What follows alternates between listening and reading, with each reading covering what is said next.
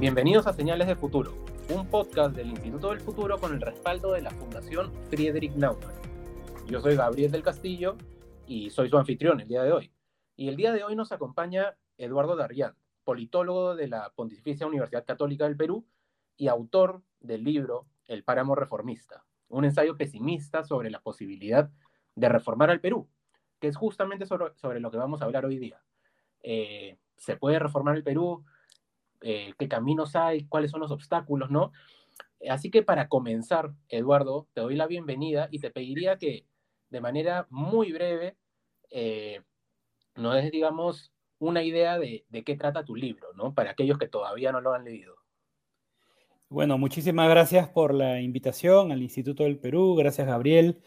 Eh, el libro lo que busca es presentar una mirada realista, dura, sobre las posibilidades de desarrollo en el mundo contemporáneo, ¿no? Eh, a qué tipo de retos se han enfrentado las sociedades para tener una mejor calidad de vida, mejores servicios, una, eh, digamos, una mejor salud, en general, pues lo que hablamos cuando hablamos de desarrollo en términos pues, muy amplios, y decir, oye, lograr eso es bien complicado, bien difícil, lo era en el pasado, lo es más ahora que además tenemos problemas globales que nos atan unos a otros, eh, en términos de, eh, temas ambientales, temas de respeto a la diversidad. Entonces, lograr el desarrollo es dificilísimo. ¿no? Eh, habiendo mostrado esa idea, luego me pregunto, ¿y qué lo hace más difícil en el Perú? ¿no?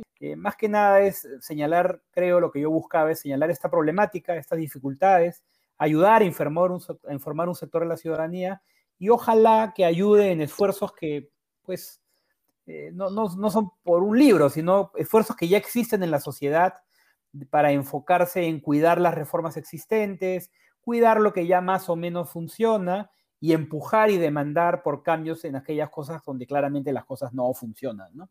Entonces, de hecho, de hecho me hace acordar, eh, y, se nota la influencia también, eh, por ejemplo, de por qué fracasan las naciones, ¿no? El libro de Asimov Louis Robinson, que también es, digamos, relativamente pesimista en la mirada y al final mucha gente les pregunta, pero entonces, ¿cuál es la receta, no? Y, responde, Asimov solo puede responder, no hay. Entonces, lo que tenemos acá, digamos, es, es algo bastante generalizado, que es este pensamiento de que con una receta, con un paso a paso, mm. si cumplimos con el checklist, la hicimos, ¿no?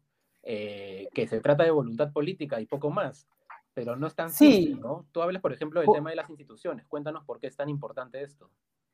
Eh, correcto, no se trata solamente de un checklist, ¿no? Porque en realidad hemos visto que los checklists eh, muchas veces, si no vienen acompañados de otros procesos, pues no, no producen aquello que supuestamente iban a producir, ¿no?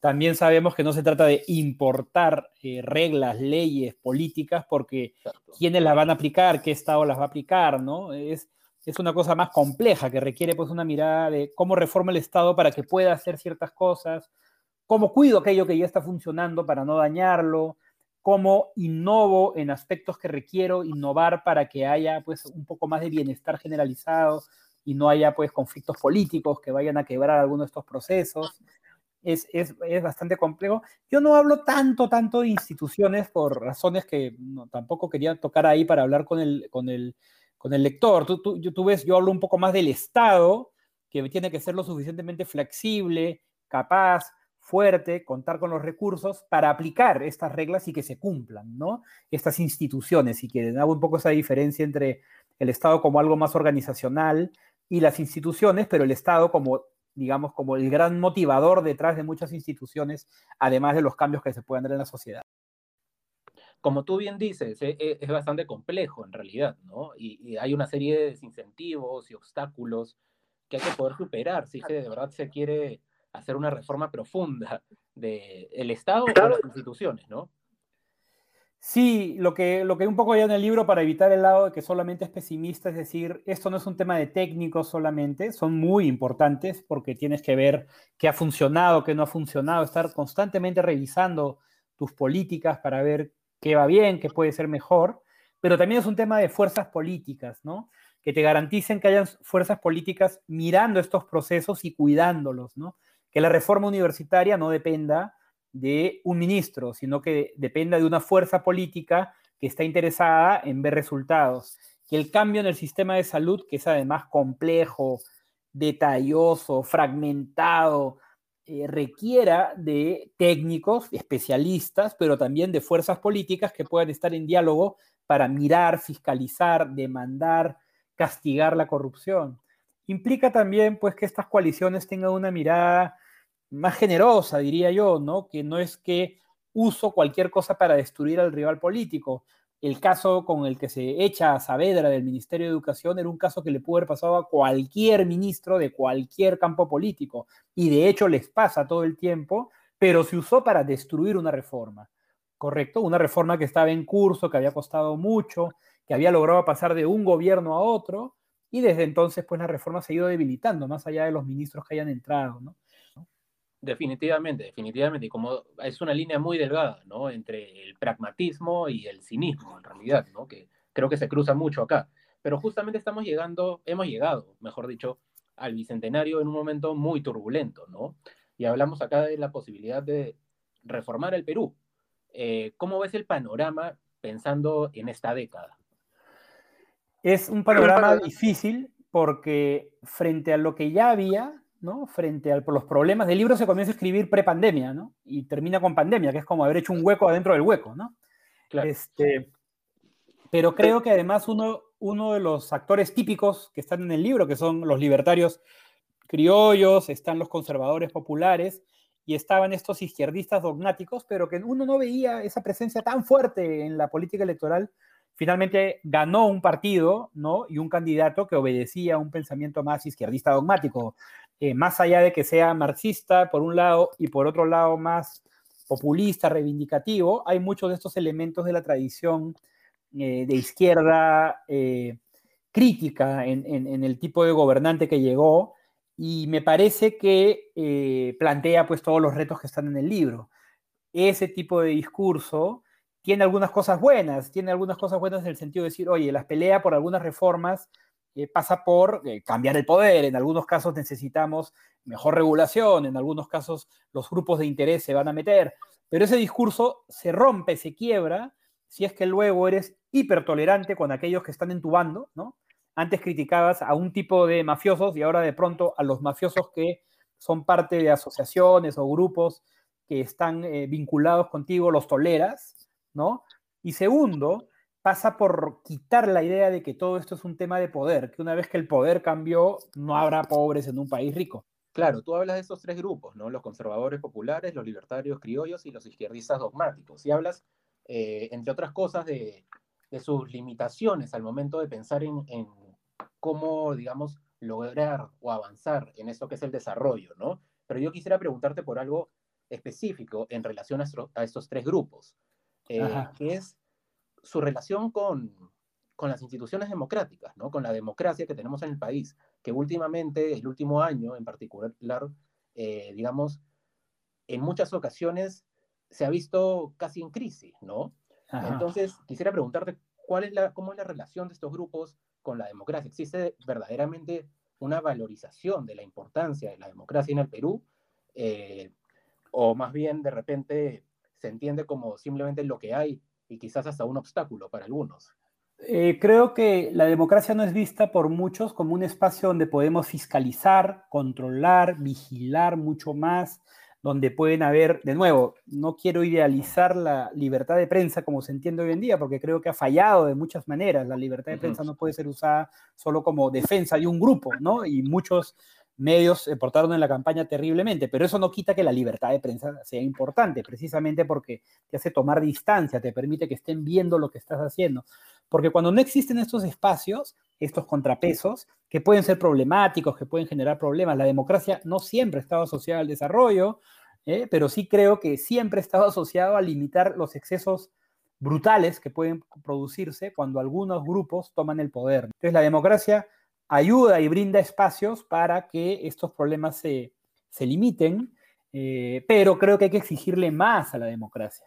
Hoy por hoy, al Congreso, por ejemplo, no habría que exigirle solamente que nombre magistrados del Tribunal Constitucional, sino que nombre buenos magistrados capaces de poner límites ante excesos posibles y garantizar la fiscalización y el control del poder, precisamente para evitar abusos y otros problemas. Creo que en el que en el Perú, en el caso peruano, la democracia, digamos, eh, genera desarrollo?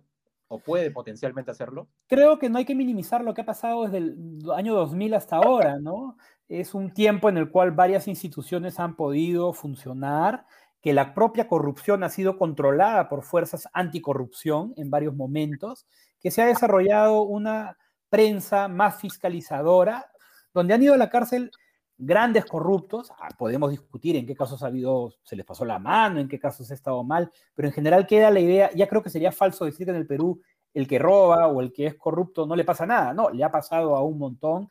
Tienes la Junta Nacional de Justicia hoy día tomando cierta vigilancia y control sobre espacios, entonces mucho de eso está asociado con la democracia, con haber tenido partidos en el Congreso, contrapesos, una mirada más abierta. De acuerdo, de acuerdo con eso, totalmente.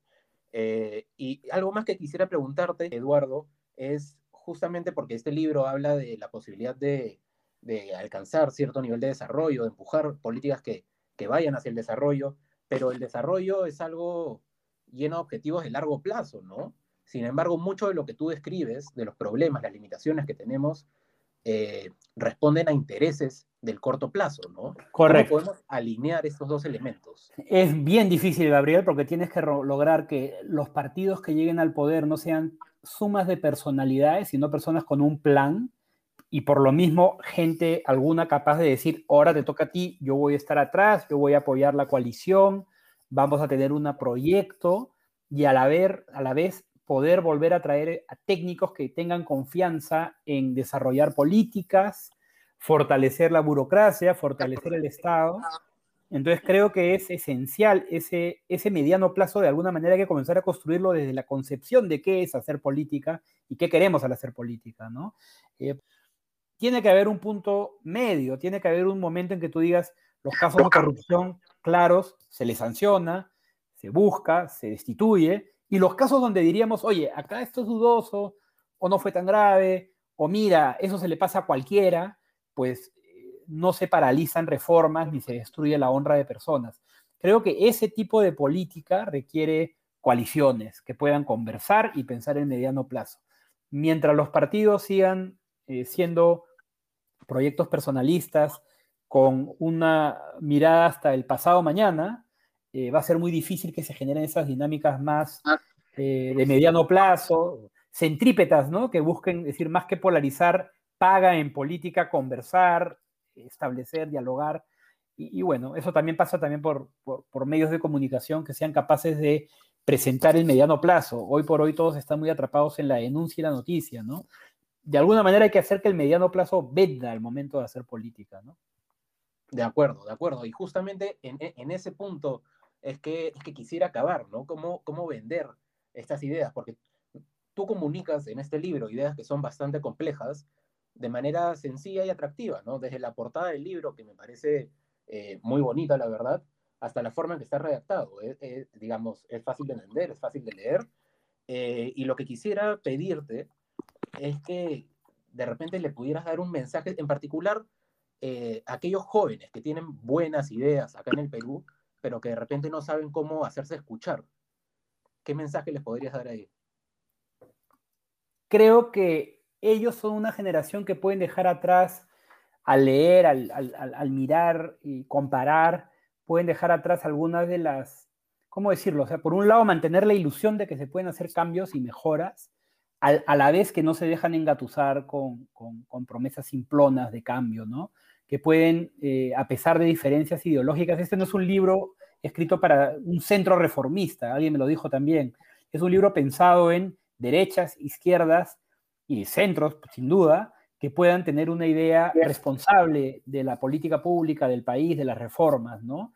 Entonces creo que esos jóvenes que puedan eh, tal vez acceder al libro y leer lo que son ideas que se han dado en pues, mil trabajos, mil discusiones, artículos académicos, está, está un simplificado, eh, pero, no, pero no simplificado, pero no este, escrito como para, eh, para eh, sin, que, sin respetar el contenido de esas ideas. La idea básica es que ustedes lean el libro y puedan ver, mira, estas son las discusiones que se dan intentando explicarlas, ¿no? Pero mostrando la complejidad de las mismas. Perfecto, perfecto, Eduardo. Eh, ya para terminar, ¿dónde podemos encontrar tu libro, El Páramo Reformista? Está en el fondo editorial de la PUC, que creo que ya lo están vendiendo además en forma eh, eh, en ebook, eh, pero también lo encuentran en el Virrey, en, en, en, Comunitas, en diferentes librerías. y además, como se ha hecho como un libro de bolsillo, está a un precio bastante, bastante bueno. Así que ya saben, no, se, no dejen de leerlo, la verdad es que es un libro muy bueno y muy importante para entender realmente los problemas que tenemos en el Perú. Y nada, muchísimas gracias por acompañarnos, Eduardo. Esto fue Señales de Futuro. Hasta la próxima.